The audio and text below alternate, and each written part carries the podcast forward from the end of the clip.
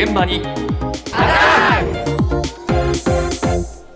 朝の担当は竹内島さんです。おはようございます。おはようございます。最近は変わった食べ物が人気になることも多いですが先月イトーヨーカドーの大森店で大田区内の学校給食の一品が販売されて大好評だったということでお話を、はい、伺いました、うん、大田区でしか食べられない給食のメニューでタコペッタンという名前だということなんですが、一体どんなものなのか、うん、そして給食メニューがなぜスーパーに並んだのか、これに関わった大田区立下田小学校の6年生の担任、高橋圭介先生に伺いました。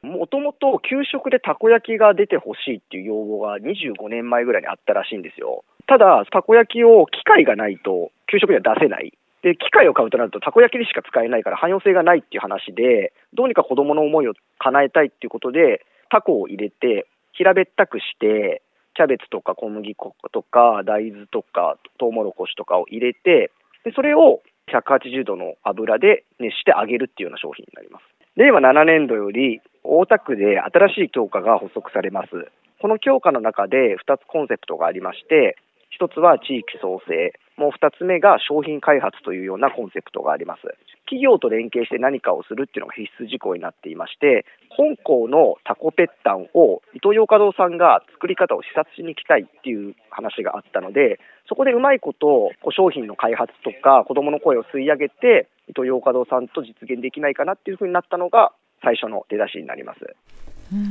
なるほど、はい、たこ焼きみたいなもんですか？そうですね。たこ焼きをもともと給食で食べたいという子どもたちのために、えー学校の栄養士さんが栄養バランスなどを考えて作ったのがこのタコペッタンということなんですが、うん、これは給食で出てたの？給食で、えーと、出してるということなんですが、うん、味はたこ焼きっぽいといえばたこ焼きっぽいけど、えー、平べったいからかお好み焼きっぽさもあると いうことなんですね。えー、でこちらなんと大田区の成人式のアンケートで、えー、大田区の成人が食べたい懐かしの給食メニューのあなるほど、はい、そういうもの聞いたんだ。聞いたら、なんとランキング1位になったと。このタコペッタンが。はい、タコペッタンが。ということもあるなど、まあ、非常に人気が高いそうなんですね、大田区で。えー、はい。まあ、そこに大田区で新しい大田の未来づくりという強化が、えー、発足するにあたりまして、えー、子どもたちと作る地域創生商品としてイトーヨーカドーで販売することになったと。なるほど、はい、いうことで、うんうん、まず8月に販売して人気になって、えー、そして先月もまた販売したと。なるほど、はい、いうことでした、えー、で実際店頭で販売する際に、うん、子どもたちも一緒に行ったということなんですが、うん、実際のその様子どうだったのかイトーヨーカドー大森店の店長、西川功石さんに伺いました。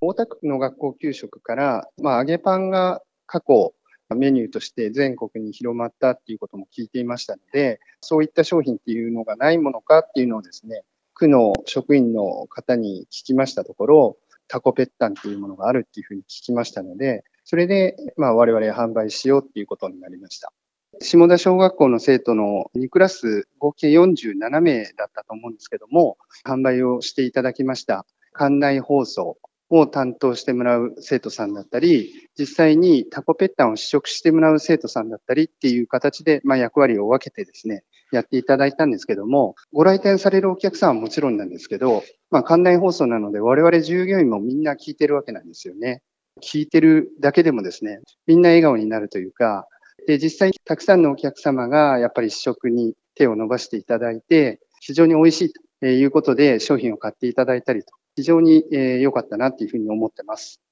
好評だったようだな。かなり好評だったそうで、えー、やはりあの小学生に試食を呼びかけられると、確かに断りにくいというか、可愛くて応じてしまいそうですが、うん、まあ実際に人気になって、10日間で1万2000個ほど売れたそうなんですね。そうですか、はい、で量り売りなので、まあ、大体4個で400円前後ということなので、えー、まあ、単純計算で120万円。これはなかなかの人気ですよね、はい、売れたということです。えー、はい、で今回販売してみてこの個数だけではなくて、えー、SNS 上での反響も大きかったそうで、食べたことないから食べてみたいとか、うん、大田区って面白いよねという、えー、興味を引く、はい、投稿なども見られたそうなんです。では実際に今回商品開発から販売まで携わった生徒さんにも実際の感想をですね伺いました、えー、下田小学校の6年2組の石塚局さんのお話です。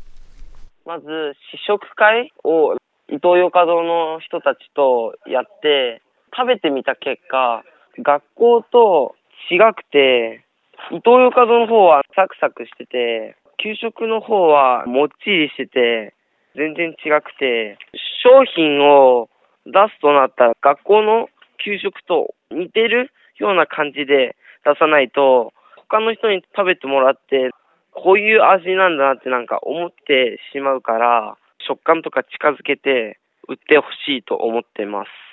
販売は行きました。目の前で食べてくれると全国に売るのになんか一歩近づけたような感じがしまして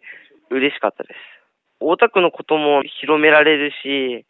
食文化みたいのをなんか広めたいし、これからもしていきます。なるほど、なる、はい、前向きなんだけどね。ねただどうですか、その、はい、えー、漢字のタコペッタンは自分たちが給食で食べてるのとはだいぶ違うぞって 注文つけてますよね。そうですね。えー、あの最初販売した時がやはりちょっと結構違うかなという感じだったそうで、えー、まあ試食会とかでそういった意見を言ったりとかね、えー、してたそうなんですけれども、まあとにかく給食と同じにしてほしいと堂々と要求をしたと。うん、あんまりサクサクさせるな。はい、もっちりなんだと。